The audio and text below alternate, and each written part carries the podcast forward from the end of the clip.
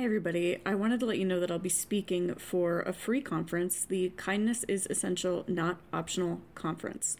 It's being put on by Holly Tett of Paws Up Dogs UK.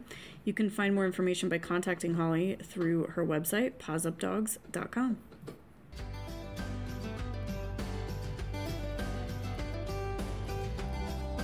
Hey, dog people of the internet, welcome to Cog Dog Radio, a podcast all about dog sports, behavior, and training. I'm your host, Sarah Stremming of the Cognitive Canine, and I can't wait to share my behavior cases, training revelations, and general geekery with you. Let's get started.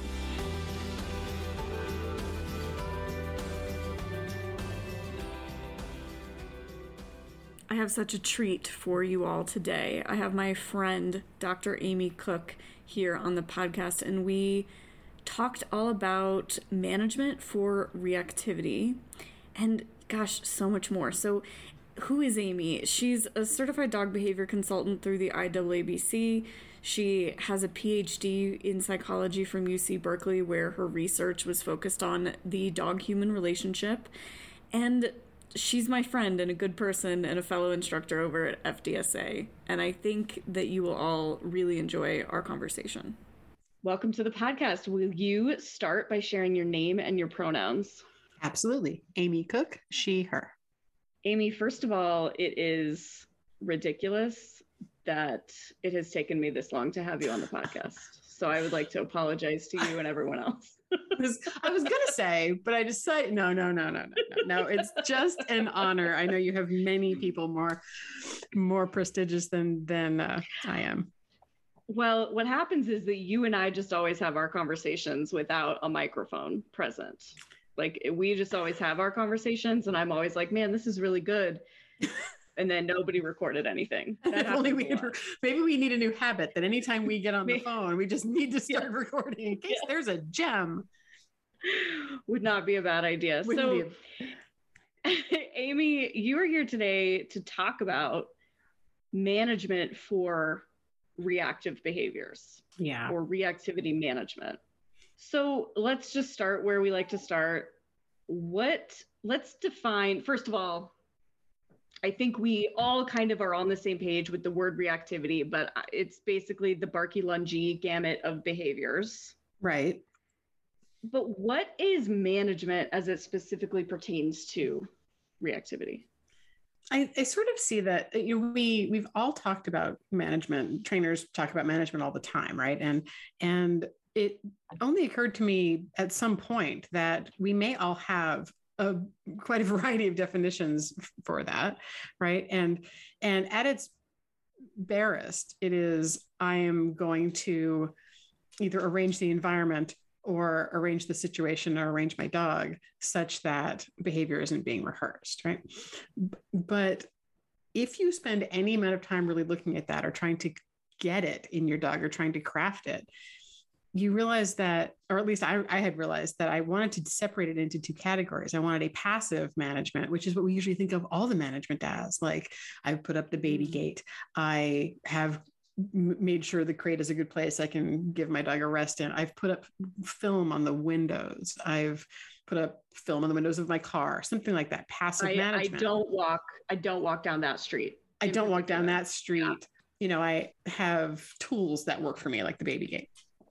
But to really be able to prevent rehearsal of behavior that you don't want all this reactive reactive behavior we don't want to see dogs continuing to do that right? But when you need to actually truly prevent reactive behavior you don't always have the luxury of time to have had something already in place because things are the conditions are changing all the time around you. And so I find that people really do better if they also have a plan of what to do in a moment that is improvised when you're outside. Like you can't say, well, I shouldn't have been on this block because you got on that block and the block changed, something changed. So a passive management to me is I already made a plan, I already know how my house is set up. But I now focus on active management, which is what do I do in a particular given moment when conditions are changing and I need to really still help my dog. Okay, so I love this distinction active and passive management. I do think as an industry, we are thinking about the passive kind. I think what you're calling active management, I often call damage control. Yeah. Yeah. And I, you know, the thing is, I think I, I think I did too. I think I didn't really, for a large part of my career, really put a whole lot of thought into all of the pieces of this and what exactly I would want. Because I was thinking of it as the thing you do in the moment to make it less than it was going to be. You know, how you react mm-hmm. when all is kind of gone pear shaped and it's time to go or it's time to protect your dog or cut off some kind of behavior. I find now that there are a lot of ways that if you get in just ahead of that, just before everything's going to go, you see that it could go pretty poorly right up ahead. You can enact management then and then it's not it's not so much after the fact any longer but i'm still going to put it in the management category and i'll tell i'll tell you why you know, over time why i think that that's actually a different thing than training and if we think of this if we conceive of it as damage control, if we conceive of it that way, then we're really only going to do it when we're in trouble. We're going to do it mm-hmm. when we need to do it. If we think of it as a plan you have, as an active system that you're teaching yourself and your dog how to do, you'll be much more likely to make sure those tools are really sharp and that you're practicing practicing them at other times. If we if we think of it of management as something you do improvisationally like oh oh god i better manage now. Things are all going wrong. Too much of it will be improvised. And i don't think that it's going to be as effective if your dog hasn't seen a whole lot of this before and all the little pieces before because you're improvising right? So that's sort of why I decided there's got to be a piece of this that I just want to call active, where I teach people exactly how to get through a variety of such situations to be both more effective than what I had before and to be fair to the dog. So they get a chance to really not only see it when, you know, when they've already kind of lost their behavior. Yeah. Right? When they're kind of not even there anymore. Right. So right. what, what I'm loving about this is that, and the difference really, when I say damage control, and I do talk about that as something you do when the wheels fall off. Right. And you're talking active management. I love this because you you actively train for it. You work really hard on teaching the person Mm-hmm. you know, and therefore the dog, but and therefore the dog. Really, right. you really focus on your human students learning these this particular skill set when nothing is going wrong. When nothing is so going wrong, right? Both, yeah, so they're both really well practiced. Yes, and these things. There's a number of ways I'd like to like to think of that because first of all, my job is really to teach people. Right? I'm not teaching mm-hmm. a lot yes. of dogs. Our job is to teach people, and and people need things broken down, and people need a chance to rehearse stuff when it's not crucial that they get it right you know people need a chance to perfect their skills under low stakes everything so that when it doesn't work and they mess up and they drop cookies or they forget what they're doing yes. it doesn't matter it's you know? the same as anything else when you go run everything when you go run an agility course in in your agility class that is not nationals finals no Right. And it is so important that it's not. So important that it's not. Because how can you learn if it's if it's national finals? If it mattered, if it mattered. And and right? you know, if you if you and you walk the course, even when it is nationals finals, you've walked the course. You know, yeah, you've at least gone through. This is not an improvisation, you know, and yeah. and there are no high stakes. And a lot of times when we're walking dogs that are struggling behaviorally, sometimes the stakes are quite high, quite high. Yeah for real. that we get this done and and even if like you and i might know as trainers that any given moment that doesn't go well is probably not going to be that big a deal probably and whatever. Not every dog owner feels that way. Dog owners feel like every time their dog has barked and lunged that they're back at square one or that they've you know they've emptied all the work they've done they've got to start over or oh no my dog went over threshold. Oh no and and i don't I mean, you don't the, you feel like that? Like I have to talk myself off of that cliff. I, I gotta say, like, I, actually, can I can intellectually talk myself off of that cliff, but the emotional moment is still oh, there. I had to get very specific mentorship. I didn't mean to. I got specific mentorship in literally that exact thing because I was so concerned, especially I was a decade and a half into training, and I was so sure threshold was the was the thing that ma- and it does. I'm it does matter. It matters a lot. matter. Everyone. Yeah. It matters. Cover, yeah. later, but well, yeah. I was so sure that if I went, it was so important that if I went over threshold, we, we had a rehearsal of the wrong thing and, I, and all would be lost. That when I was working with a, a mentor of mine um, and my dog barked because of changing condition, I nearly burst into tears because I really didn't want that to have happened. And she was aghast. She was like, "It's it's it's okay." And I'm like, "No, but she she barked at the man at the trigger. She barked at him. We got all the way to her fear area." And my mentor was like, no, this this really is okay. She just barked and she's fine now, and we're we're gonna reset, and it's really okay. And I'm like, it, it is. Like I didn't know that it was gonna be okay because I was trying so hard I to never, ever, ever have her fail. I think that's a common experience in our field because Absolutely. once once you're aware of that concept of behavioral thresholds, hmm hmm you're then you're like you're hyper aware of it hmm and you're very upset anytime you're, you're gets trying to manage I mean, everything perfectly. yes, yes. I mean that was me with Iggy as a young dog. Iggy was extremely reactive as a young dog, and I was um, a relatively young trainer as well, Mhm. and it was so hard for me anytime she had an outburst because I was pretty sure it was over. We were done for. Very much Never be okay. Yeah. And, and you know, my mentor's like, I mean, ideally we don't want this, but you know, dogs do yell. And yeah. and Right. you know there are variety there's a variety of experiences which could cause them to yell i don't think the one you just saw your dog do was her in abject panic she barked at the guy to make him leave because we you know we did we made the wrong choice with you know whatever and i was i was near tears sure that i had lost years of work. It, it was not even remotely like that. She barked she didn't and she was perfectly fine. She was giving a social signal.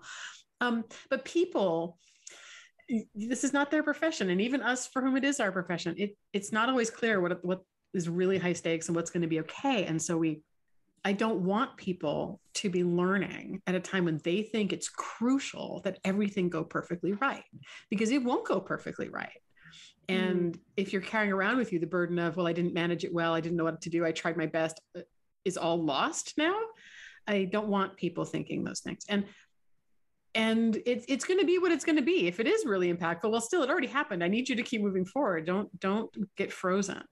What people tend to do is statue up. They aren't sure what, what the thing to do is. I i'm not supposed to put neck pressure i'm not supposed to pull my dog anywhere i'm not supposed to give a cookie after a reaction they might think i'm not supposed to xyz mm-hmm. and Right. so they freeze. People will freeze. Their dog is barking at the end of a leash and straining and jumping and lunging, and they're standing there because I'm embarrassed. I'm I'm not sure if I'm supposed to pull back. Gosh, that doesn't sound right. I'm not sure if I'm supposed to put a cookie out here. That doesn't sound right. Right. I am I supposed to, I'm sorry. I'm sorry up ahead. She's she's friendly. Really, I'm so sorry. They're trying to talk about and Sure. all this while, the dog is just going and going. And I wish people, I want people to have a plan that they can just follow always and know that it's okay to do. And then to practice that plan until they don't stat you anymore. They don't stand there and think, which thing? Uh, You know which thing. We practiced it for weeks. You know which right until You they are it. fluent they are fluent enough that they can call up that skill and go. Kind of on an unconscious level like they Kind just of. they go okay this is what we do and i also think that i experience people i like your phrase statuing up when even before the dog reacts when they Mhm. see the thing Totally. right if anything un- unexpected happens in the environment the person is like oh god Oh What God. do? And they've stopped breathing and now they're not sure. Mhm. Absolutely. and now and then the dog is like well you're not fine so clearly this is not fine and, and, and the people are our learners. We've got to help the people We- feel like they're are, not, and- they have something they can do. And that's right and you know i also i mean that brings up a brings up a thought it's like when i'm teaching this i usually have the luxury of time. I teach this in the uh, you know a six week online course. So i've got a lot of contact Mhm. with these people. It's not six weeks where i meet them once a week which is common in in person dog training right? I get to talk to them every day for six weeks. And so i get to explore all the elements of what i know people will struggle with. And one thing uh, that they can struggle with is that they're not going to actually change that initial freezing or holding the breath or saying oh shit or sorry or um yeah. you know having a moment of indecision or speaking too sharply or pulling their leash too much they're they they're not just going to magically have that go away because people take a while to change and automatic reactions are you know they're they're tough so partly also what i do is i help a dog to see that that's also part of the picture and is not a big mm. deal so as we progress in the class i get people to start acting and i give out the oscars to I, I, have them act as if this is actually a really big deal. I have them gasp in in fear that something has turned the corner. I have them say, "Oh shit," and gather their leash up and kind of go, "Oh, oh God, dog, come here." And the and we'll see the dogs go, "Oh, I know that. I know what that means," and they start scanning the environment. And until that dog no longer does that, to your stress signals, I don't consider us done. I want the dog to be like, oh, you're faking it. There's nothing here. I want you to act like a dog just showed up and go, oh, shit, come here. We got to go. We got to go. Come on, let's go. And run away. And the dog will be like, oh, okay, I didn't see anything. You're like, yeah, I was just joking. Because it's not because I don't think they can ever overcome that. But if we tell people they have to be calm, or they have to take immediate action for this to work or they have to make sure to breathe and don't raise your voice and don't say oh shit or sorry and don't um don't you know act like how you act then people will freeze again. Oh don't act like how i act. Um act some other way. It's a high bar to hit to change everything you do um, and all the stress around right. it for your for right. your reactive dog right? Reactive dogs are stressing you out. You're embarrassed or you're scared or something and you're unsure and you're not going to change it in the short time I have with you. So we teach the dog, you know what? That's just dumb human games we play. That's just silly things that people do. I sometimes go, oh no, and then I throw cookies. And so you're not so changed by it. And I find the dogs change really quickly, way faster than people do. So I can get a dog to think that's part of a game faster than I can get a person to become sanguine, you know? Yeah. and totally. measured and in control all the time. Which is again why we are in the business of teaching people, yeah. actually. And okay, so we've got active management techniques as a huge, huge part of client education. Yeah. it's a first talk? part. it's my first part. It honestly, I love it. And I think there's going to be this added bonus. And tell me if you experience this with the person and the dog of just kind of almost just building this working relationship between the two of them because this is easy wins like this is mm-hmm. big money big money in the bank account mm-hmm. of their relationship because right. it's high rate of reinforcement it's easy behaviors yes exactly talk about yeah talk about what some of those behaviors are it's it, you you said it exactly right i've tuned all of the behaviors to be as easy as possible for the dog. There, there's it's a very low bar. The dog needs to eat uh, and walk. And if they can't eat outside, we're working on that too. We're, we're working on them being able to eat outside because I know plenty of people are going to say, yeah, well, but he can't. I know we're going to work on that. But as far as performing any behaviors, none of these are on cue. Uh, you're not giving your dogs cues and waiting for them to do things and then giving cookies. You are causing behavior to happen through your cookies. So that would be like luring and other things I can I can talk about. But I want the behaviors to be as simple for the dog as I didn't even have to hear what you were saying because I was a little scattered, but I see food, it's in front of my face, I can at least eat it. It should be very very simple. Because I already know that that dog is going to be unable to perform its trained behaviors, right? If a dog could perform its trained behaviors on cue, it wouldn't need to be managed by you it, you could just give a cue to it. You could say, "Hey, dog, um, heel," and your dog would yes, heel away with you, right? That is like the old school approach too to these. It is the old school behaviors, approach, right? Right. Is obedience. Obey what I said. In, mm-hmm. obedience them into mm-hmm. never reacting, mm-hmm. and um, and when they can't perform that, it, well, and that tends to be effective when you've got compulsion behind it. That's right and you know i'm using the word effective with the with an asterisk on it of right. course of course um, which i think the listeners of this podcast are probably aware of yeah absolutely um, but that was i mean i learned that forever ago for sure 20 20 years ago i learned you put the dog into heel if the dog gets out of heel they get a correction and, and that's they that. have a bigger and problem it, in the environment than whatever they, was in the environment well, they I mean, you. I was right. I was literally told they should fear you more than any of the other stuff going on. Right. And I mean, we can just, we don't need to talk about how sad that is. But what's cool here is that you're going, okay, we're just going to teach this person how to produce behavior with food. Yes. And then get that done in such a fluent sense in yes. so many different environments that then when the thing shows up, we can still do that. You've got a fighting chance. And and you know, yeah. I'm like you know, a crossover as you are as well. And so I know mm-hmm. what I know what was effective in that land and what I would do mm-hmm. and why and why it was effective, right? And now no longer doing those things shouldn't mean that I can't accomplish what I was trying to accomplish with that. Uh, you're not trying to accomplish. I'm sorry. Can you say that again? so, I mean, like, oh, we need just, to be effective. I, we still need I, to be. Effective, I still need to be effective. Is what we're saying. Yes, we still and need so, to be effective. And like, there are layers to what's effective in the old school techniques we used to use just because the compulsion part of that and the upsetting part of that and the uh, just do it my way and I don't care what you think kind of things way, just because that's not in the picture doesn't mean the rest of what I might have been accomplishing them is in the picture, which was um, focus over here, um, keep moving your body, keep moving your body along with where I'm going. And, and, you know, there are so many effective pieces to that that if you've had these experiences as you and I have, it's like I can be like, well, I used to be able to create this picture. Can I still create this picture? But now I've got, you know, food and games. Yes, I can actually. Mm-hmm. So let me do that. Mm-hmm.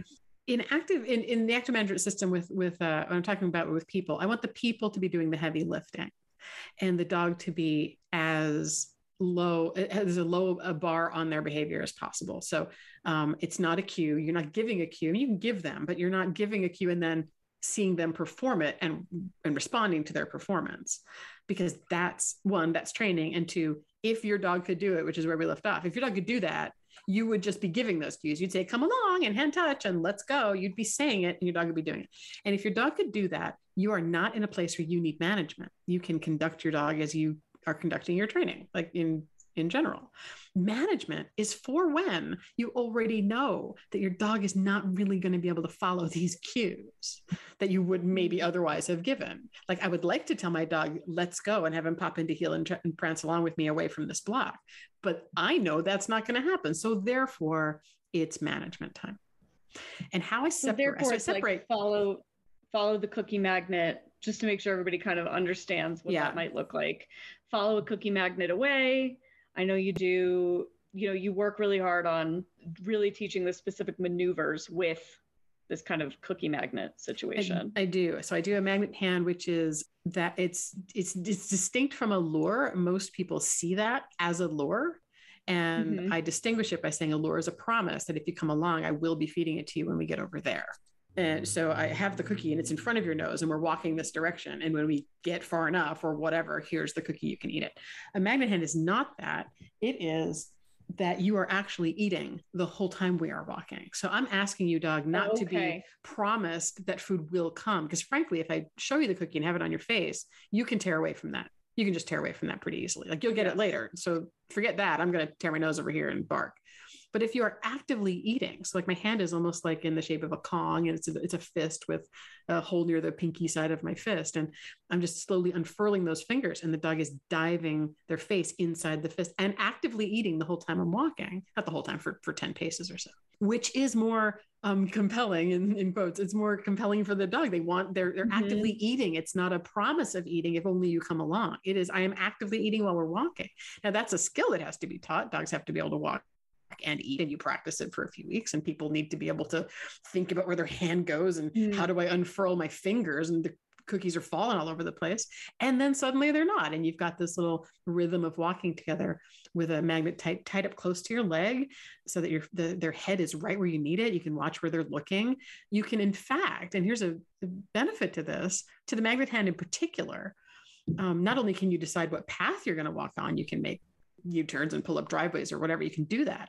But you don't have to look down at your dog.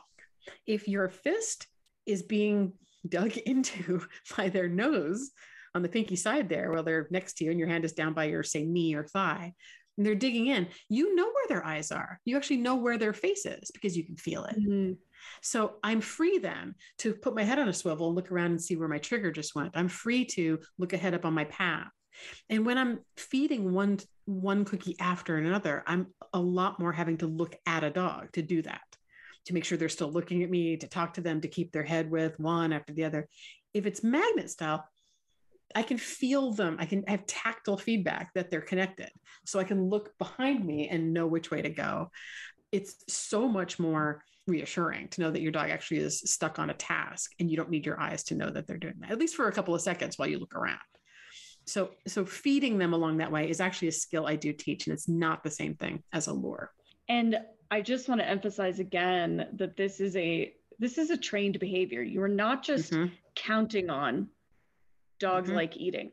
You're not counting on dogs like eating. You are actually laying down a reinforcement history for this specific behavior and the mm-hmm. person looks like this and what you do is you do this and you're you're doing it enough times and reliably enough that in a slightly dicey situation you have a fighting chance, like you said, of Absolutely. getting the dog to You've got attach to the magnet. You have a really good chance because what I so first, you know, we'll start like for example, if we're gonna start magnet hand, you'll start on the couch. You know, just I need you to be able to eat out of my fist. Can you do that? You know, yeah. Can we can we slightly or or slowly walk through the house down the hallway while you're eating that? But if that when that gets fluent, I start saying, okay, how can you march? Can you go faster?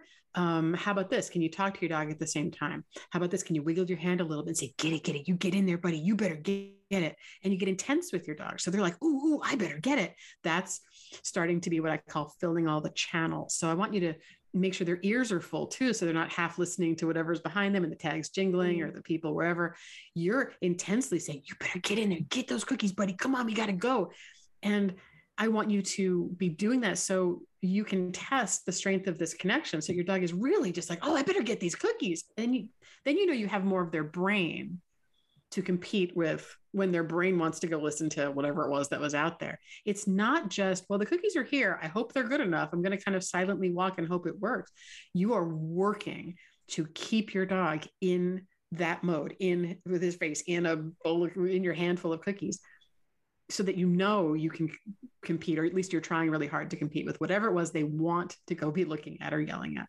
And we bring up the intensity way before we ever think about triggers or using it in real life. I'm walking around, I'm having them walk around in their driveway and in their cul-de-sac and down their hallways, pretending a dog is there and dialing it up. And I'll say, if you were walking right now and walking just like this and a dog were there, would your dog stick with you? Oh no. Well, then you're gonna, I want you to dial it up right now in your hallway. Dial it up and get mm-hmm. get animated, get interactive. You're the one that's saying, we gotta go get your face in here. Come on. And you're booking and you're moving. Show them that picture now. Because if you show him a sedate picture in your hallway and he's happily munching on treats and trotting next to you, uh, getting it done. And then in real life, you go, Oh no, there's a dog, get your face in the cookies, and you're trying to get it done. Your dog's like, that's not the picture you ever trained me for. Right. I need people totally. to act like they're going to act and as animated as possible. So they're competing. So this is this is an acting class you teach. It's it's an acting class that I teach, and Oscars get given.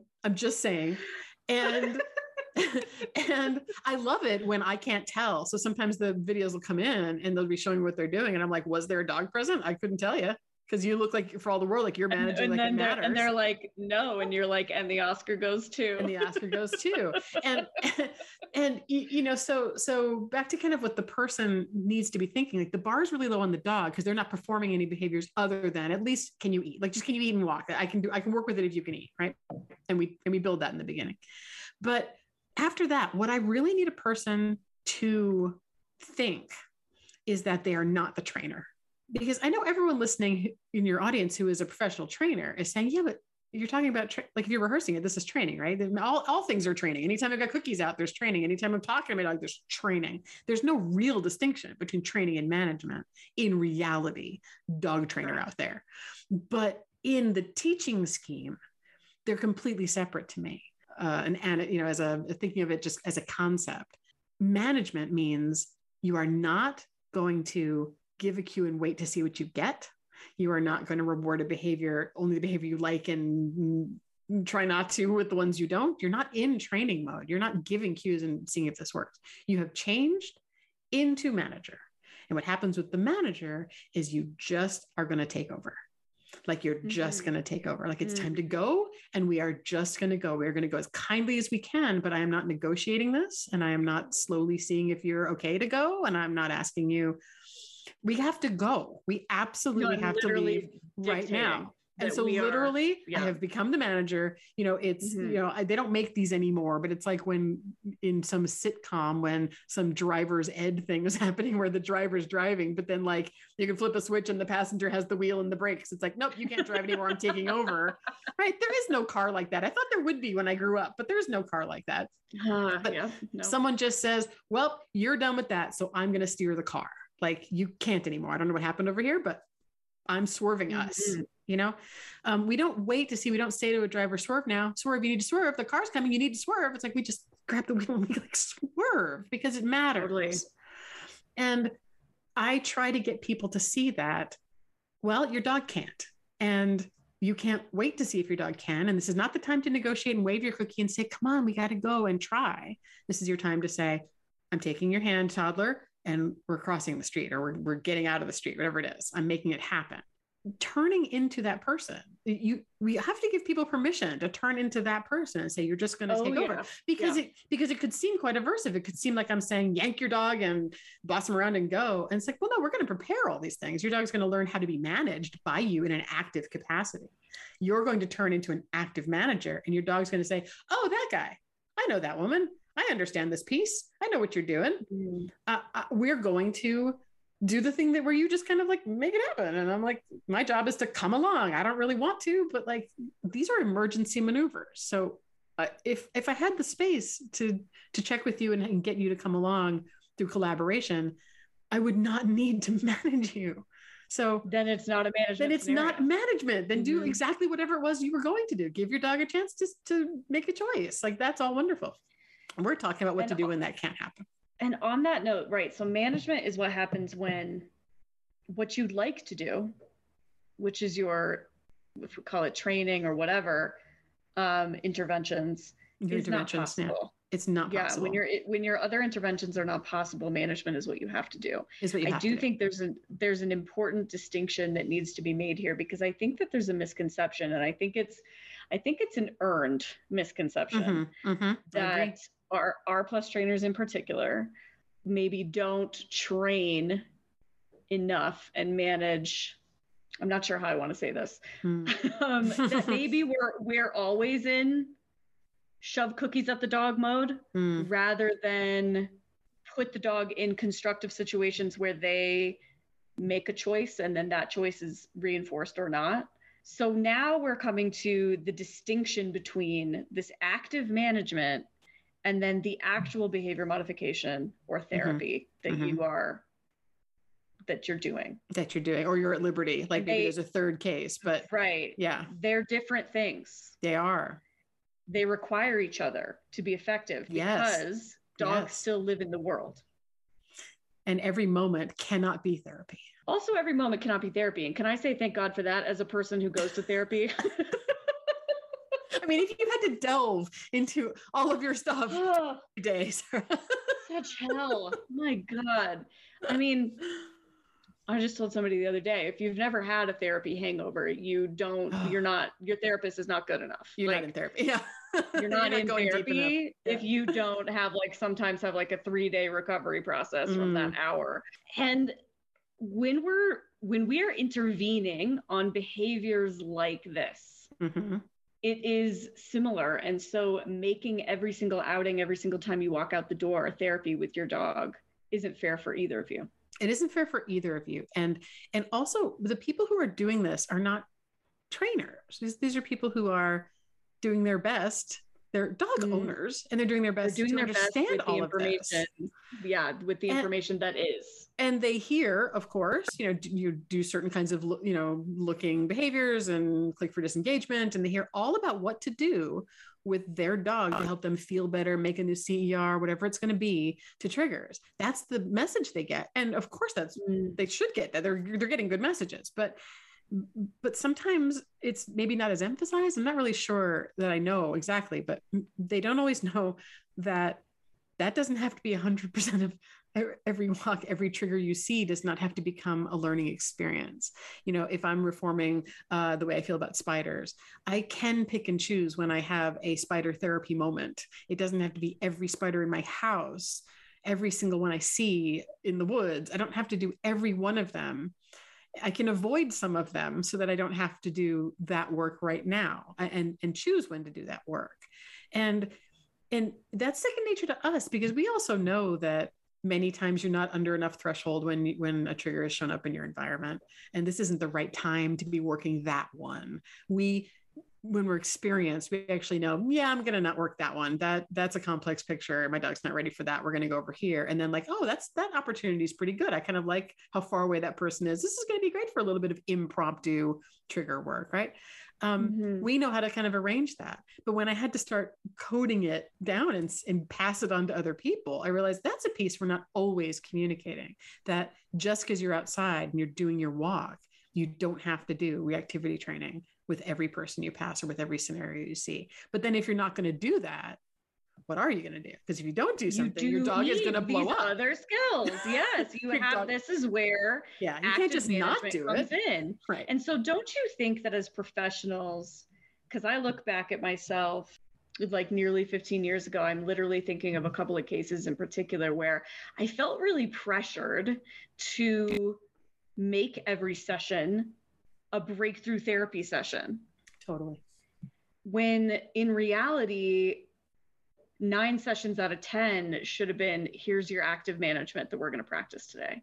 Uh, right. And so much of that has to do with also how we are, how we have over time come to redefine threshold, right? Because I mean, mm-hmm. this isn't, we don't have the time for us to really delve into all that threshold means, and perhaps we can meet again. But the, the short of it that applies to this is that many times when we're out there we intend we know we're supposed to work under threshold but we may not be while out there. And we want to get that breakthrough. Yeah. we want to get the thing to work and it can make us lose a little sight of the difficulty level changing.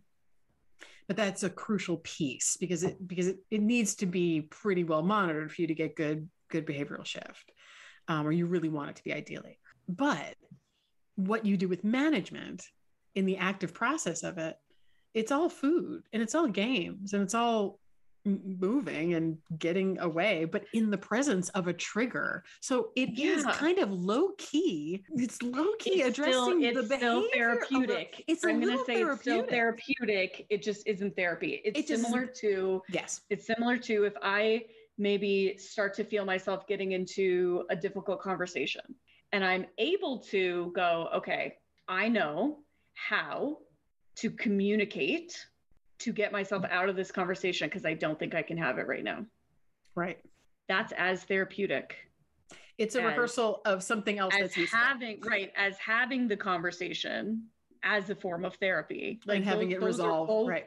Those are yeah, those are both really necessary things for me to be able to do to survive as a human because mm-hmm. we can't look at every tough situation and resolve it it's not going to happen. It's not going to happen. And if you're imp- improvising, as many people are doing, some kind of looking or not looking behaviors while you're out on a walk, that's all improvisational. None of those triggers are arranged for you, and none of them are going to act like you need them to. Correct. And none of them Correct. are going to walk in, in the slow enough or fast enough or any of the things. You're always improvising out there, and improvised behavioral intervention is weak at best. It's often not getting to where it needs to go. And sometimes we end up with reactive situations that are going on for a long period of time because we're not focusing on therapy being at its most effective under threshold and set up so that the dog learns exactly what you need them to learn, what they need to learn, set up in particular. And then the rest of the time, you are carefully not exposing them as best you can, getting out of dodge when, when it's going to be too tight so that you're not rehearsing what you don't need. You know, when we when we separate these, we make each more effective. Dare I say also a managed walk that isn't about therapy keeps a dog not looking for when the next therapeutic moment might well, be happening, dog, which keeps well, them then, from being vigilant at, for the next yeah, trigger that, that you're going to work with. That's actually the point of your walk. Like yeah. the point of your walk is not to cope with triggers. Right. right? Like the stuff. point of the walk is to exercise and enjoy each other and decompress and feel like a dog and like have a nice time. Right. But if you're just constantly dealing with trigger, trigger, trigger, and that's right. why, you know, the trainer's advice is typically like the passive management. Right, right. Is can be as extreme as stop walking mm-hmm. or can be mm-hmm. can be walk at these times of day get in your car first and go somewhere can else can be get in your car i mean that's usually my recommendation Mine is get too. in the car mm-hmm. go get out of suburbia get out of mm-hmm. urban situations it's so hard on dogs mm-hmm. and i'm just going to argue just as a sidebar it's hard on people too and you can also use some nature and so it's so important that not every i think that we just have to continue to shout that from the rooftops that if every single time you walk out that door with that dog it has it's to work. be therapy it's work and, and it it's look at the trigger work. and look away and click for this and, then you're actually you're probably hurting your own progress because i think you are because you need those walks that are not that hard and we just we really want dogs to think when they go outside that the world is generally a safe place. As best we can arrange it of course. We're trying to build some optimism yeah. we're trying to say walks are going to be fine. Occasionally there's a thing but i got it. You don't have to figure this out. I got yeah. this. And you know if if if and this isn't everybody's experience with their reactive walks but if every time you're going out it's work and it's uh, variably successful not universally successful because things are hard out there. And so sometimes it's not that successful that you are able to, whatever, handle a trigger correctly or beneficially. Then your dog's relative optimism for what their walks are like or what it is to go outside it's it's it's work and the stress is daily and where's the stress vacation maybe it's in your house and i hope it is and maybe it's that once a week yeah. walk when you got to the woods but i would like to have more stress vacation than that because it's reactivity is stressful. And so I want to see a, a person to be able to avoid the problem actively, positively, capably, with fun and games, but you're avoiding seeing this, you're avoiding the problem so that you can pick and choose when we do the part that's a, a little challenging or a little new learning uh, to your advantage. Yeah. Pick the right time to do that. And right. don't do it, don't do it just because you're out there. You're not you're not required to just because all your triggers are out there. You're not required to face them and deal with them. You can do something else. Right. And can I just like for me with my personal dogs, one of them is weighing in. Um, for me with my personal dogs, if I have like a happenstance trigger mm-hmm. that I then try to make into therapy, that never goes well for me. Okay. Like that does not go well for me. Here's what goes well for me. Yeah. What goes well for me is I have a plan. Mm-hmm. I have triggers that, you know, the, the world is not controllable, but I have triggers that maybe I have better control over than mm-hmm. not. So like one of, um, actually Rhea's dare I say, only thing, only problem is so that, far. Um, so far, no, no. Thus far, she is young. Um, she's barky. I mean, uh, the breed is barky, right? They yeah, she barks at do? stuff. She she barks at stuff. I would not qualify it as reactive, except mm-hmm, for mm-hmm. one trigger in particular, which is horses. Which is the horses. I was going to ask you if it was horses. Which yeah. is horses. Now she's come really far, and they've done some really smart things but you know what, what works great for me when we happen to run into a horse in real life is for me to deploy my management, my active management, which I have in droves that I mm-hmm. train all the time. Mm-hmm. And then if I happen to notice that there are some horses that I know I can actually work with yeah. that are not, not happenstance, I then arranged for there to be therapy. So like when we were at Cynosport, it's at a horse, um, a big equestrian facility. And so there were pastures with horses in them that we could work with, with mm-hmm.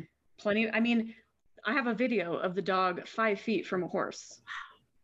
Just fine. The horse wow. is behind a fence eating, and she's on the other side of the fence eating, and everybody's cool. And then other times a day, sometimes there would be like a string of 10 horse and riders. And I have really picked out that it is actually people on the backs of horses that disturbs her the most. Yeah. Okay. That's a funny picture. Which makes sense. Yeah, it's it's funny. But I was able to use some of those too with like, I was like, okay, this is gonna work for us because I can actually ask her to make choices and then reinforce those choices. Right. Whereas when she's in like, holy shit, it's coming for us mode, it's not the time. There's no asking her to make a choice. And so I think that, you know, just saying to everybody that like there isn't, I think that owners of reactive dogs think that maybe trainers have some magic that like anytime we see a trigger we can make it a beautiful therapy session and that's just not it's true. just not the way i do it it's just it's not what just i'm doing not how it is and we and so manage then, always we just didn't talk about because it that that's much. how that's how we are it's just how we do it and you are with this course i think singing management from the rooftops in such a way that has not been done that i've seen before. And that's what's unique and that's what's interesting is yeah. that yeah. all of us think that we're teaching management. Everyone right. thinks we're teaching everyone thinks that everyone tells me that. Oh i already teach every, all those five things you teach. I'm like if you don't teach them the way i teach them trust me. Right. They don't. They i'm telling you they don't because when you actively teach when you actively really really put in the actual work into those things and as a professional dog trainer like I mentioned before, you feel pressured mm, yeah. to skirt over those things. You feel pressured to give like 30 minutes in one session to those things mm-hmm. and then get to the therapy. Right, because that's what they're paying you for. I can manage at home. I can put my I can put up a baby. Me, yes, I'm already they're paying me to get to the therapy, right? And truthfully, actually, what they're paying you for is management. They're what they're paying you for is management. Yep. For that, in a yep. large sense, because if they could just walk the dog down the street and know what to do if they see the thing, yeah, and have it work. And you know, low key, it's actually going to also give some CER stuff to the trigger anyway, because you actually are it's pairing because it's, it's te- not therapy, technically but it's therapeutic. therapeutic. And, and, and dirty little secret, everything I do in the management class is stuff I kind of used to do as my therapeutic approach to reactivity. Yes, before I replaced actually, it I, with my play. I do think that that's that is the dirty secret. dirty is secret. that, and I I think that that's why R plus trainers, generally speaking don't have a great track record and don't have a great reputational on reactivity. And I'm just going to state, I'm going to state that right now. For this behavior problem in particular, we, we could be doing better. We could be doing better. We can be, as a whole, as an industry, we can be doing better. And there are times I have a nice, robust referral list. There are plenty of balance trainers on that referral list. Sometimes I think this case is going to be better served by this balance trainer who I know is going to correct the dog. And I already can just hear the emails coming in.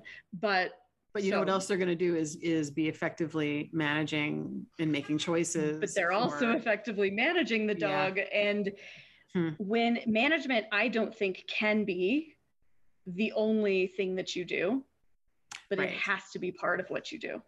It's where I start everyone. And yeah, it's just ironic to me that every time I like every, everything I would solve now through play, I would then just take its corresponding older to me technique off and stick it in the management program. So I'm like, well, I don't need this. This, this isn't there. This isn't. I can put that over there. You can do that. This isn't playway. This isn't playway. Right. This is, right. Put it over there. You know, it, it it accomplishes the same. The dog still might have seen the trigger and is now looking at you for you know as you're walking away with the cookies. That part is still happening. You're just not waiting for the dog to make the choice. And okay, that is different but there's still cookies around the trigger and you're still moving and going. What I find that I don't know if it's people who've crossed over or just people who are more effective at, at reactivity or, or whatever it is, are people who are used to making brisk decisions and, and getting it done. The only thing I had to take out was doing something uncomfortable to the dog, to the dog's body, or using any, you know, intimidation sure. to get that done. But I still get it done. And I I don't know that we separate out those pieces because they're almost like just your style, right? But they're not. Mm. I need to mm. move and I need to know how to effectively move you without worsening my problem and right you know causing so, any issue so where where somebody may effectively move the dog with for example a prong collar with a prong collar right you are or a gentle leader you are effectively moving the dog with your with a magnet. your treat magnet with, cookies, with your yeah. magnet because you've trained the magnet so so much so much that it works that it works for you in that moment in fact and i'm going to argue that most yeah. of your tools most of your tools your aversive tools also need to be trained so that they, they work for you in that moment. You can't just yank the dog no, on the prong collar and hope honestly, it works. we that's not gonna as as a crossover trainer who yeah. utilized prong collars effectively never that um, way. for a for a long time, you're just gonna make your life a lot harder if the dog first experiences that level of pressure when they're already wanting to kill something. Okay, like how you do it when because it doesn't feel good. And what happens when you stub your toe? Choice words come out of my mouth. Aggression, okay, yes. is what happens when I stub my toe. Choice well, words. when you when you feel pain, aggression, right? So yeah. if you're already feeling aggressive, if you're already aggressive, it's gasoline on the on the embers you, or the fire. Exactly. And all good balance trainers who are using those tools know that Never do they all that know way. that. Mm-hmm. They're never doing it that way. mm And so what you're doing is you're just saying, I'm going to do it like this instead. I'm going to say, follow this food. Mm-hmm. And I'm going to teach you to follow that food so fluently. So fluently. And you're able to do it in those moments. Here's the here's the crazy part you're not picturing, probably, or you out there, is that let's say your dog's on your right. Your magnet hand, your fist of food, is your right hand. Okay. It's down there by your dog's nose. Uh, it's an onside hand. Your dog is right there on your right knee. Where do you think the leash is? It's in your left hand. Now, that means it's draped across your body, which means you are not choked up on it. You are not holding them close. You are not no. holding that leash hand on the same side as the dog and crossing your body for that food. So you might feel out of control. Your dog actually could lunge because you you've given them yeah. two or two feet of leash. Your leash is in the other hand. Yeah, so it feels quite uh, it feels a little insecure because you you don't have like you're not right there close to their neck and and but it's the food it's the you have the tool in front of them they are connected to you and you're walking.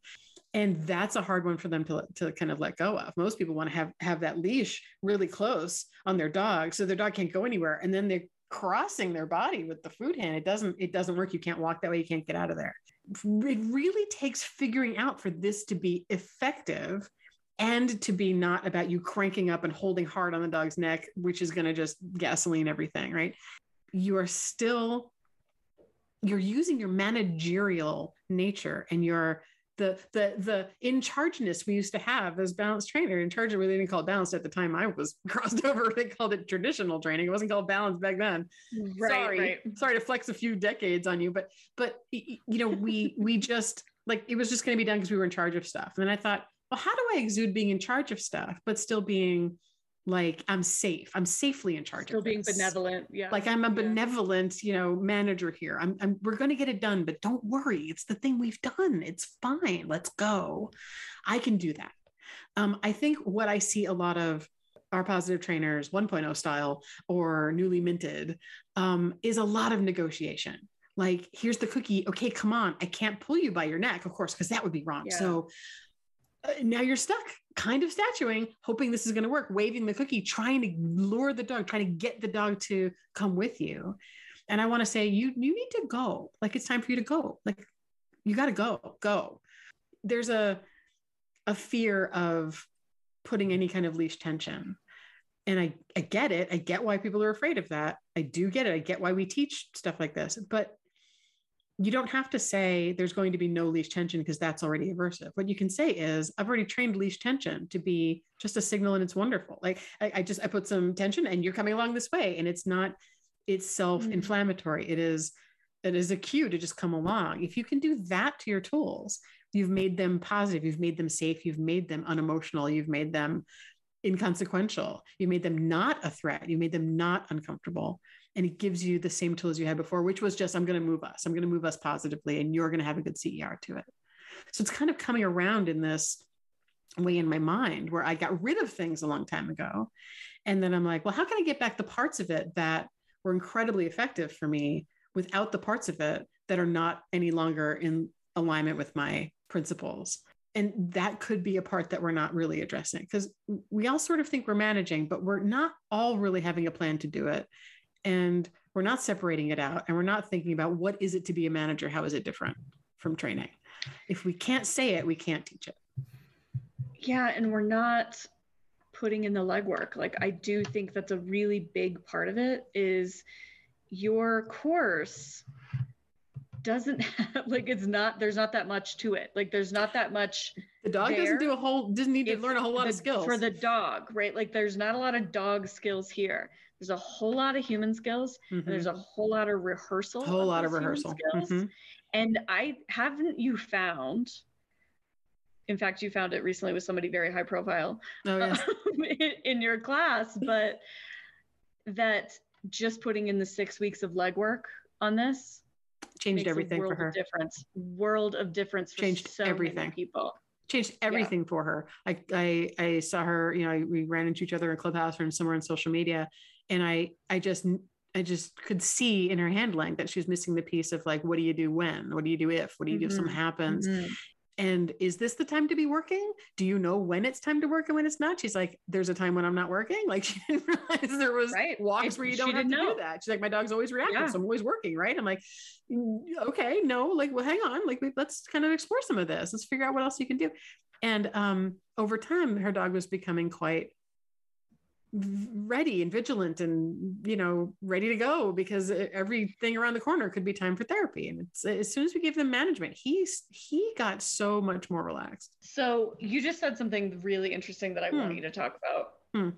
that when we make every single outing therapy it's not only that that's kind of not healthy and they should get walks that aren't therapy do you think that you actually run the risk of sensitizing the dog to the trigger when every single time you go out it's a therapy i run. know that you do i i won't say yeah. i know that i won't say that it 100% happens to 100% of dogs but you asked me if i think i'm increasing you're increasing the risk and i'm like yes i know for sure you're increasing the risk because you're saying it's been my observation yeah, absolutely that when you when you that you just give so much power to yes. the trigger. To the environment. Keep looking around. To keep the, finding to them. the environment.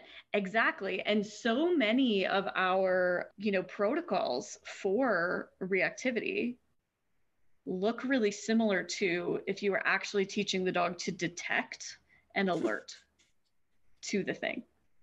Oh, so wtf can we stop doing that? Like we so stop doing that. I'm so I love this management idea. I love, you know, I think we do it.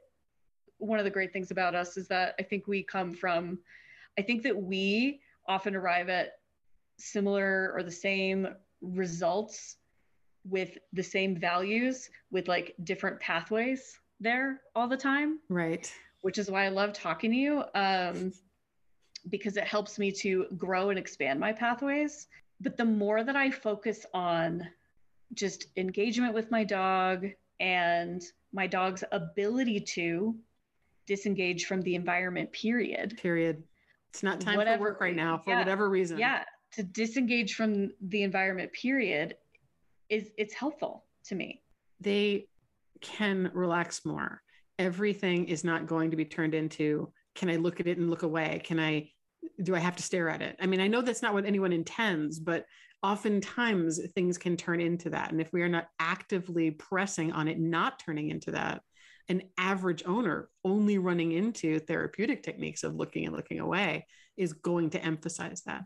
And then everything becomes look for the trigger and stare at it. And if you are one of the ones who has a dog who is, you know, dog reactive, uh, sorry, dog and people reactive, but they like dogs, now they're mm-hmm. looking at something that can build up bring frustration as well. So it's not even just look and get a jolt of your fear and look away. It can be look and get like oh i really want that. Now i'm longing to have that and you're interrupting me and all there's, there's right, a and lot then you're uh, right. and all your motivations are different. So there's there's so much to looking and looking away behaviors that get oversimplified in what we put out in the comment message that that I think the complexity is often lost and the the timing of not timing but the um suitability like is it time now to do that or not is lost the messages of those is lost I think mostly people hear over or under threshold but not exactly any more than that or how to measure that and when some of these nuances are lost I think the house the house falls apart because it's not really just looking and looking away that is the crux of it. That's a piece of an entire whole. You have to know when to apply it and you have to know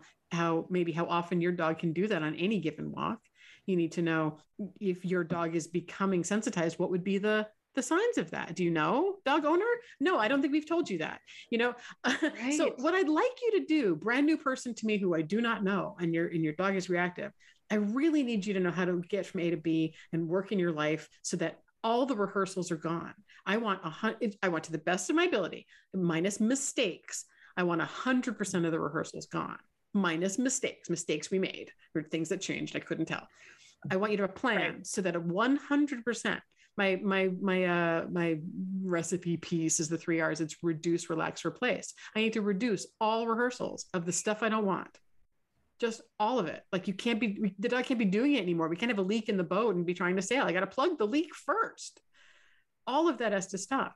So all my first things to give you when you when you have reactivity is can you get your dog's attention? Can you get your dog to find it? Can you feed him while you're walking? Can he walk okay with you? Can you turn a U turn? Mm-hmm. Because can you do that while turning over your shoulder and saying, No, thank you, we're walking? Can you do that mm-hmm. and navigate? Can you back up really quick, immediately back up, get your dog in between your legs there as you're backing up and say, No, thanks, and then do a U turn and leave? Can you do that? No, because you're brand new. So, of course, you can't.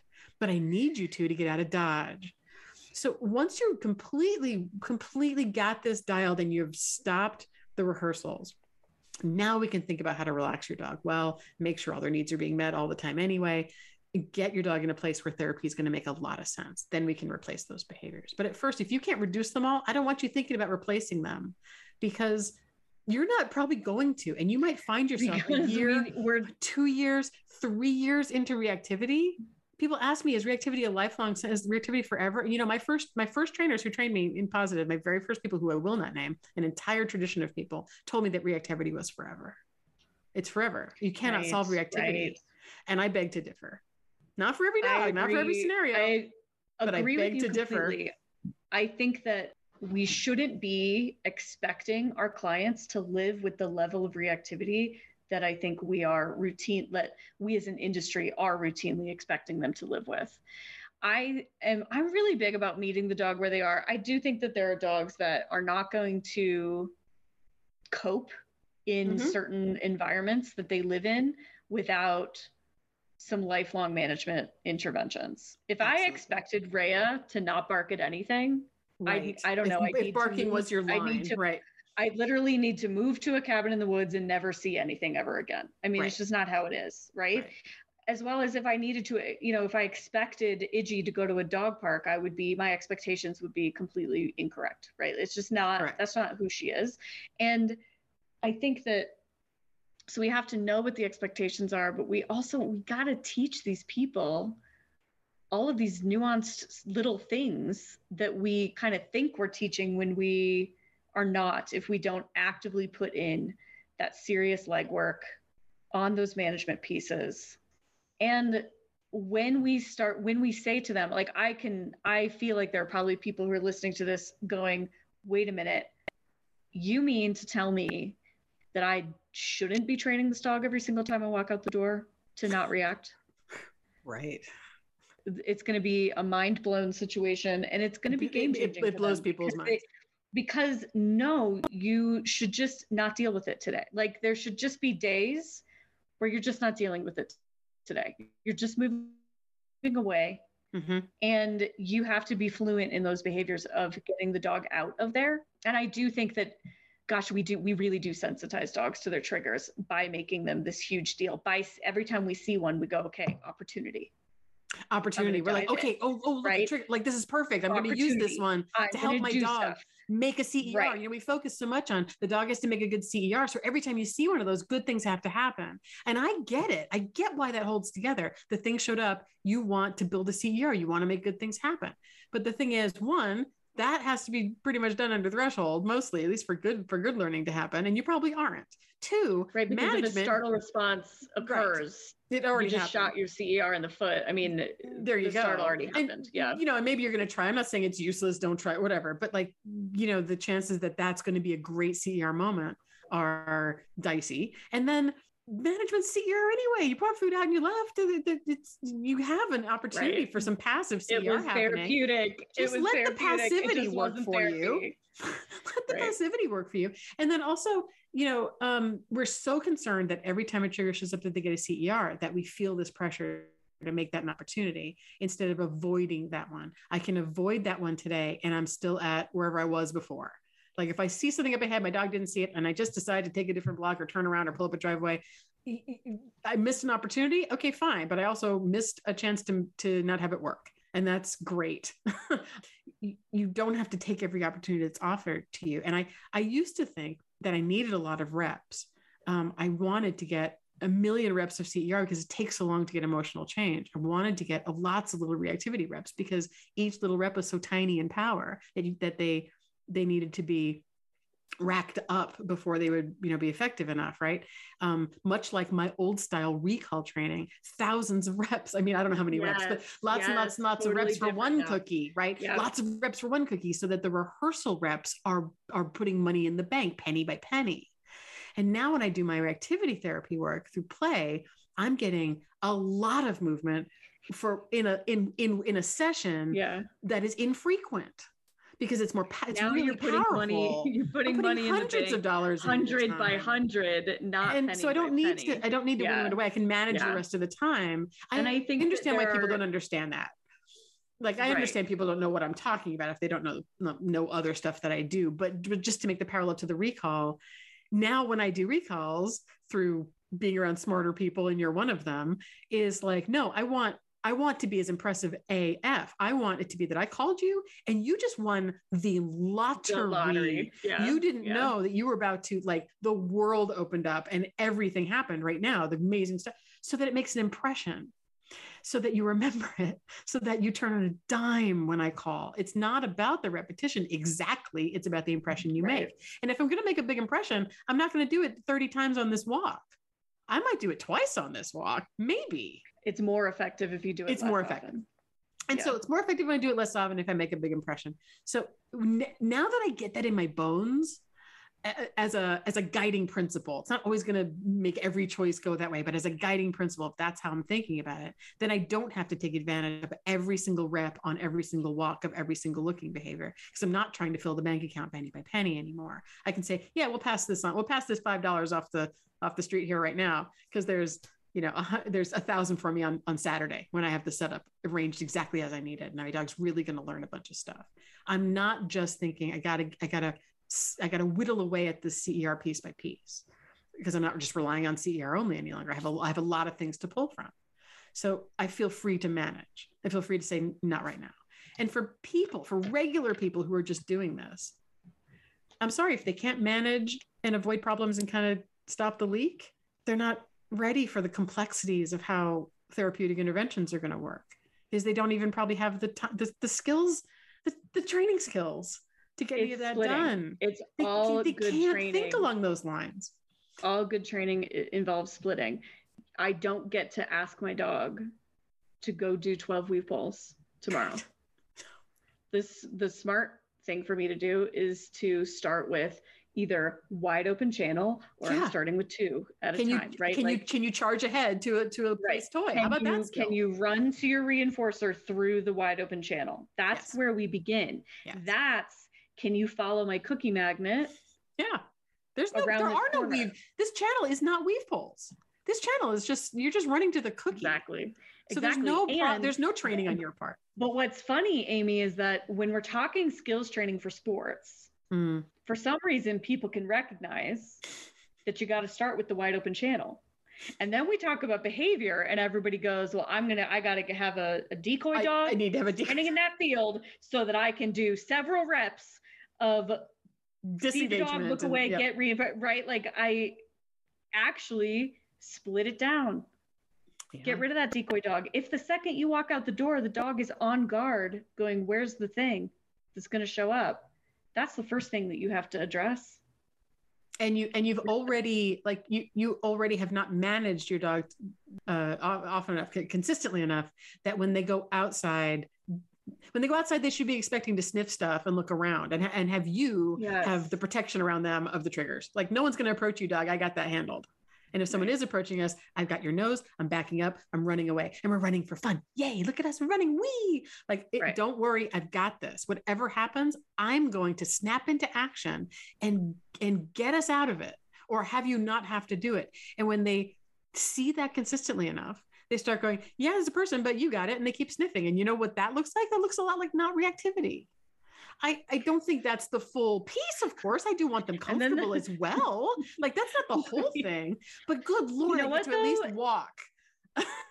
and snake on and, by and give a cookie and, and move on. Think that we don't talk this is probably a whole other Oprah, but I don't think that we talk enough about what non-reactive dogs look like out on a walk. It's true. Instead, we talk about I want this dog to see the thing, look back at me, wait for instruction, or get paid, or or whatever. Working the whole time. When a non-reactive dog just goes, okay, Like whatever. Right? Like if your dog doesn't react to fire hydrants, then are fire hydrants a problem on your walk? Do you care where they are? Do you no, nobody cares what like your dog just no, and nobody them. teaches engage and disengage to fire hydrants. I mean, of course, I'm being ridiculous. Of course, no one does that, right? But we're not uh, uh, but you ridiculous on purpose. But no, we're not because I don't know no where they are on the block, it, right?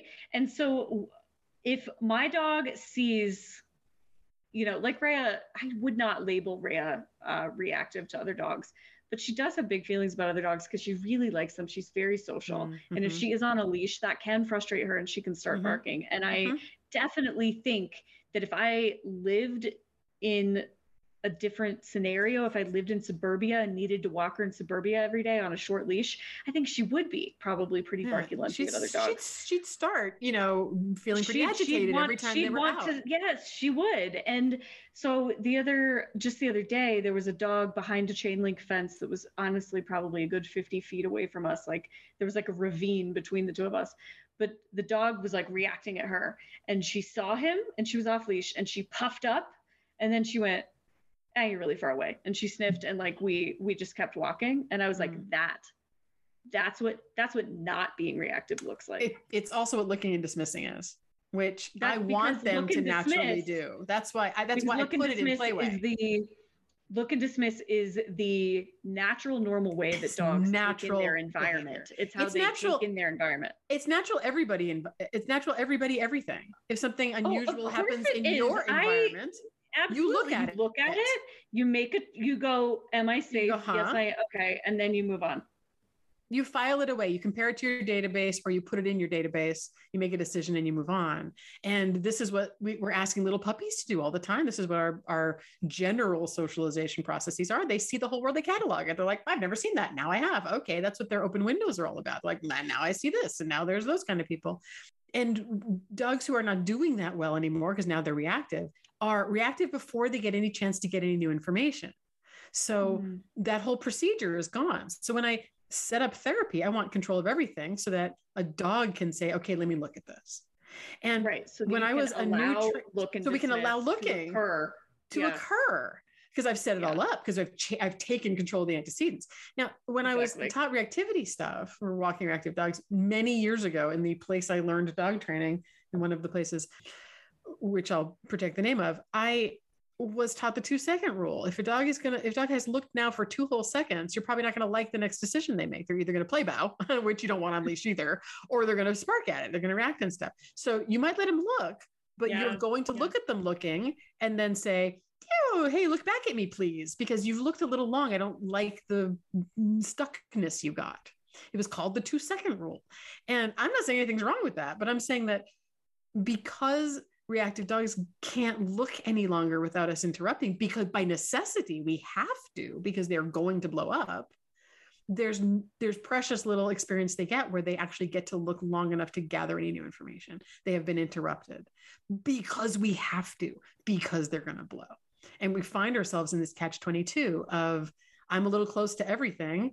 Uh, the, the longest they can look is a few seconds before we have to interrupt. And they they do learn to self interrupt but I don't know that they look long enough to actually change the way they they the, the information that they yeah get. Yeah, probably not and and probably not or maybe they get it in two second chunks and and like for the right dog mm-hmm. that was enough over the course of a month or two right. they've gotten enough two second chunks and they're going like nah right this is fine that doesn't work i used right. it for a decade i mean i used it probably a decade and a half i know it does work but i found it to take a long period of time plus also be kind of hit or miss it, it wasn't fixing enough of the cases and it was kind of had to meet the right dog in the right scenario. The two second bite so to speak is not often enough. And I, I, found myself wanting to give them much longer periods of time to to to sort that out. Like we give puppies unlimited time to look around because they're not reactive yet. They're just looking around right. which is why what i call dog park tv is such a yes. huge part of the way that i treat reactivity. It is they're over there and you're over here and you look get to it. watch them look at you it take it in watch them and take it in and file it away and move on when you're done and, and you're yeah fine. file it catalog it I'm not going to interrupt you because everybody's safe.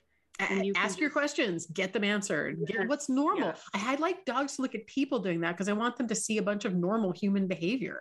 That's what people do. That's yeah. what they do. But if I keep interrupting it, and of course, because I have to, you get into a catch 22. Now you find you have to interrupt or it's going to be yeah. bad. If but now they don't get the information. Scenario. Yeah. Right. And so we can get a little too latched onto having to do that for every trigger and having to do that for every walk because we're trying to get all this work done. And it's a it's a good intentions gone not quite gone wrong, but just good intentions that can cycle around themselves and never quite get to the therapeutic part of it and to the management part of it. And if we just separate these out and say, I will do therapy at this time when it is right, when my trainer said it was right, or when I've learned that other things are in place, like threshold or distance or something, that's when I'm going to do the part that I've learned. That's when I'm going to do my intervention. And the rest of the time, I'm going to do my best to avoid my problem. And it won't always work, but it mostly will work and I'll get better at it over time. I will avoid my problem actively, not forever. I will avoid it now so that I can mm-hmm. save time for therapy. It's just what we're already doing as trainers, as people. That's how you and I manage our dogs. We're making mm-hmm. decisions mm-hmm. all the time about whether it's the right time mm. to do this or right time to do that. Constantly. But yeah. I don't remember codifying it until I was asked to codify it. I don't remember actually breaking it out until it was like, hey, you should teach management class. And I'm like, a class in management? Like, what would that even be? I already, like, everyone manages, just don't get in trouble. And I really had to stop and, and think, what is teaching management? you wrote like, it. Oh. then you taught it, and it is actually changing the oh. way. It's changing the results. It's shifting the results mm-hmm. so much further forward. And it's giving people who are my primary learners a way to be successful early, which we all know as trainers we got to do in the first, in, from the get go. We got to get them successful right away, right? Um, but it's it's saying you're going to be successful right away, and I'm going to take your fears seriously. Um, and some of your fears, I know they are, you're not going to tell me them, but some of your fears are that you're not going to conduct the therapy part right. You're not really sure what to do. And you think you're okay. I'm supposed to click now, or I'm supposed to, okay, I'm right. It's the, it's the looking part, and then I'm going to do the, and all of that thinking is time is ticking by. And and we're building fluency on your therapy parts, but you still don't know quite how to just leave. And you're not sure if you should leave because maybe that will involve a little bit of neck pulling. It's kindly done, but it might have to happen. And you're, you've maybe been told you're not supposed to we have to get to them and say, this is what we do when we have to go. This is how we make it fun and positive. But either way, I need you to walk that way. And it's okay. And we're going to teach your dog that these things are okay. This is our first order of business. Um, don't I don't want you to statue. I don't want you to feel like you got to freeze. I don't want you to feel afraid in this moment. I don't want you to feel like you got to talk to the owner over there and tell them that your dog actually is friendly and that you're working on it. You can do that over your shoulder as you walk away. Did you know that? No, I didn't know that. It's like you can we we have to address what really happens for real human beings who are not used to dog training first. And we come at it far too often as dog trainers with the training tools part. And I know that's not everybody, and I'm not really actually, you know, being hypercritical of everyone in our field or anything like that. It's that sometimes we just don't put the the plan of it out front and say, I'm going to teach this first and then these things second, so that owners are always successful. Owners are part of the errorless system too. And although they're not going to truly be errorless and never make a mistake, I want them to know what to do, what the plan is for everything. For everything. What's your plan if your dog gets to the end of the leash and barks? What's your plan? Like I don't want them to make it up. I'm going to tell them the plan. To be perfectly honest, Ah, but what yeah. are you what are you going to No, do but when a dog is across the street? What are you going to do? Like here's what you're going to. They deserve that. They you. deserve that. They Mhm. deserve it. And and too often management is a passive process. And I want people to think of it as a as a thing they do. right. It's don't go on a character walk, they put on. Avoid. Yeah. You know, as a It's you- the Oscar. you'll It's- become it's- the manager and you will take over you know the toddler is is okay to play in this part of the of the sidewalk or whatever and when the toddler is about to toddle over into the street you don't wait to see if they're going to follow your instruction of hey don't go in the street you actually don't do that you No, you become all of a sudden in the manager the parent you walk over and you stop it from happening Yes. um, and your intention is not to scare your child. So you're going to maybe grab them and be like, hey, we're going to go over here. You know, grab them and go, what are you doing? Right. So same thing. I mean, you did if you were my mom. I mean, you did if you That's right. And you might, and you know what, to be perfectly honest, sometimes we are that brusque. you and, totally might. exactly. you are, but you can teach your dog you're that too. And, and I'd be lying if I didn't, if I didn't say I often taught my dogs that things like, oh my God, here's a cookie. What is that? Here's a cookie. no, don't do that. Here's a cookie. So that my dogs are absolutely bomb proof to all my crazy, extroverted, loud speech that might yell. I don't want to control, I, I know I won't control myself perfectly. So I'll pad my dog. And that's management too. Your dog should be like, oh, this is just another one of these dumb games she plays. Like, okay, know, is there a dog? They're probably not. You just do this every day. if you if you managed, I tell people to manage once a block. If you live in a typical blocked suburban mm. situation, Yeah. manage once a block as if something happened. As if I want you to walk down and pretend the door to that house just opened. Dog came barreling out, or that car that just parked. They're going to open the door and a dog's going to pop out. Why don't you pretend it did? Just pretend it did and do a little management thing and get out of there. And then be like, haha, psych, nothing happened. Throw some cookies down, walk on some more. Once a block, your dog's gonna be like, this is just the stuff we do. And as a side benefit, you get an engaged walk. As a side benefit, you get some loose leash walking that's really nice. As a side benefit, you get relevance, you, you're relevant and engaging. And you didn't have to teach them all those things. You're just teaching the management. It gets all these side benefits as well. You're not going to get perfect loose leash walking, but you'll get a bunch of it. And it doesn't have to be therapy to be therapeutic. Oh, can write that down. So That might need to be the title. I feel like it, it probably will be. I think it's excellent. So you are teaching this class coming up. I am. This one runs When- starting February when- 1st Right. So when this podcast comes out, we will be on the brink of registration. of registration. Mm, Mhm. That's that's the So 22nd everybody of can- January. Yeah. Yes. So everybody can run over and I will link the registration page in the notes. So everybody can run over to FDSA and register on the 22nd for reactivity management. If you're Uh, curious about Management for reactive dogs, I think is what they're titled what is titled Thank there. you. Management, for reactive, dogs. But you know what? Your dog does not have to be reactive. I'd like to leave you with the point that your dog can be hyper uh, enthusiastic. Um, your dog can be young.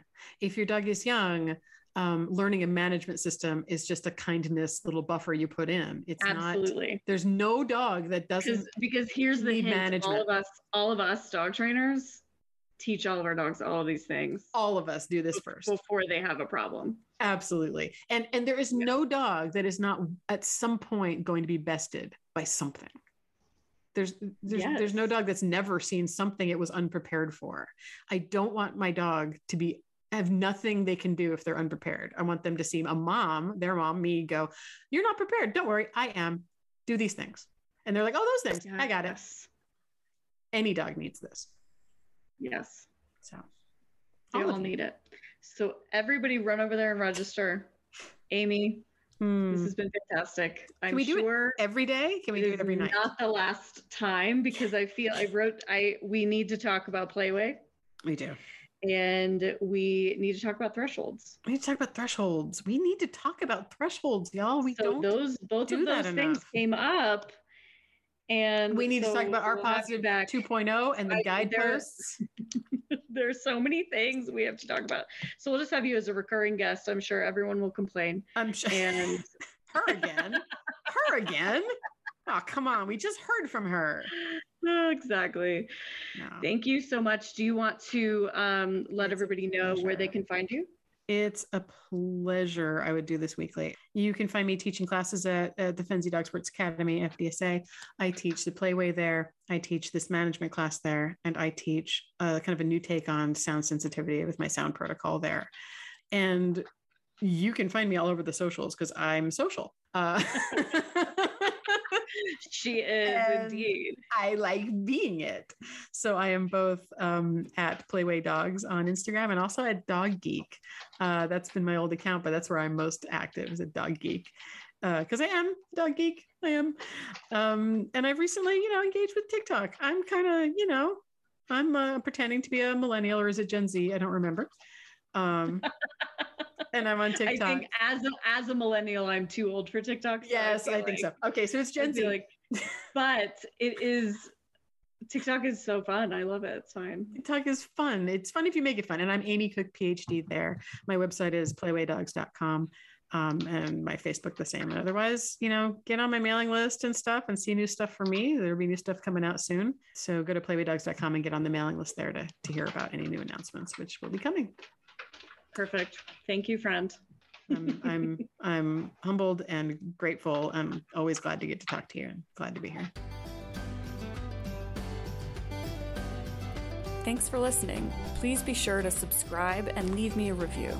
If you'd like to support this podcast, head over to patreon.com slash cogdogradio. You might even hear me answer your question on the show. For more content like the stuff you heard here, check out my online courses at cog-dog-classroom.teachable.com.